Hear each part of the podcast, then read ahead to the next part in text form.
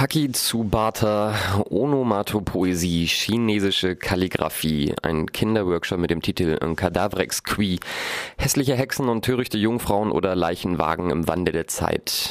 Das Programm zur Museumsnacht in Basel am 16. Januar 2015 ließ mich erstmal etwas stutzig werden. Die Vorerfahrungen aus dem letzten Jahr mit einem grandiosen Nintendo-Style 8-Bit-Partyabschluss waren dann aber doch motivierend genug, es erneut auszuprobieren.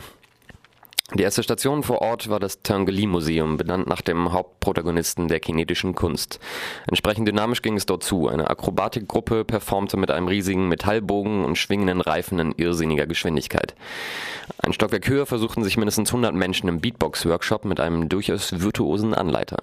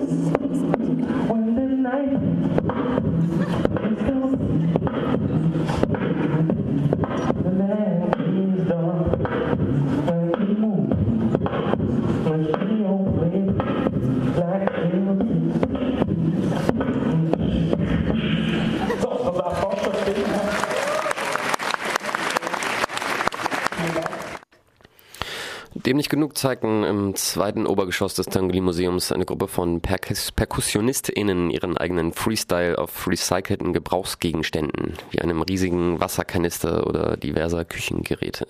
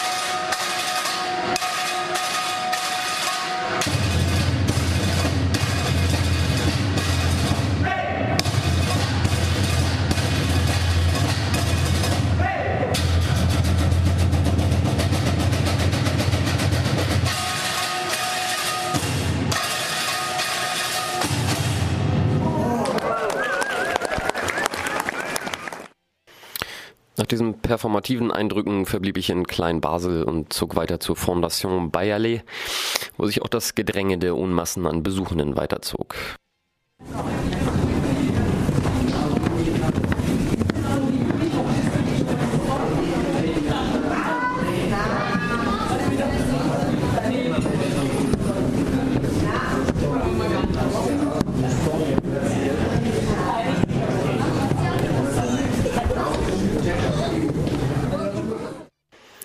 Beiden Künstler, Peter Deuk und Gustave Courbet, sind zurzeit in der Fondation mit Bildern vertreten.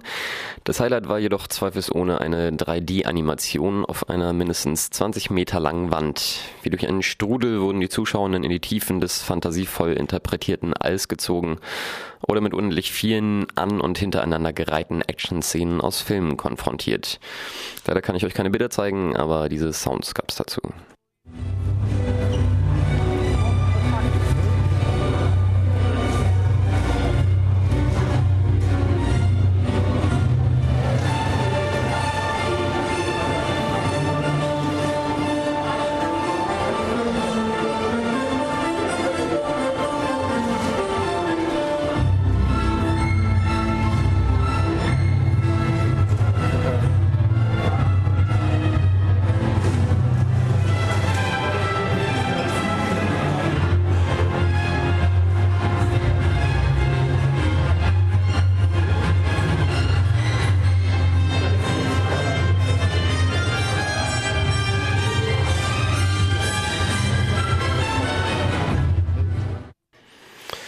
Danach wurde der Rhein überquert, das Antikenmuseum mit römischen Skulpturen und bunt bemalten Mumiengräbern durchströmt, um noch die letzte Stunde im Museum für Musik und dem für Musikautomaten verbringen zu können.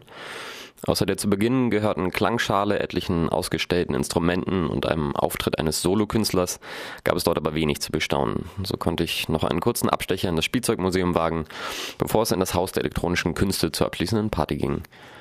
Zum Schluss noch gesammelte Eindrücke aus den zuletzt besuchten Ausstellungen.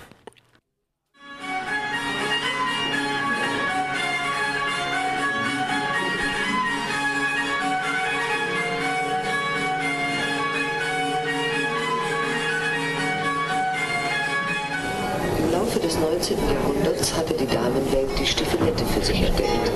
Nach polnischem oder ungarischem Vorbild entstand der Amazonenstiefel zu Knöpfen oder Schnüren. Schuhe, besonders Stiefel, galten immer schon als ein Symbol für Erotik und Sexualität. Oftmals begehrte man sie nur, weil sie von der Angebeteten getragen wurden.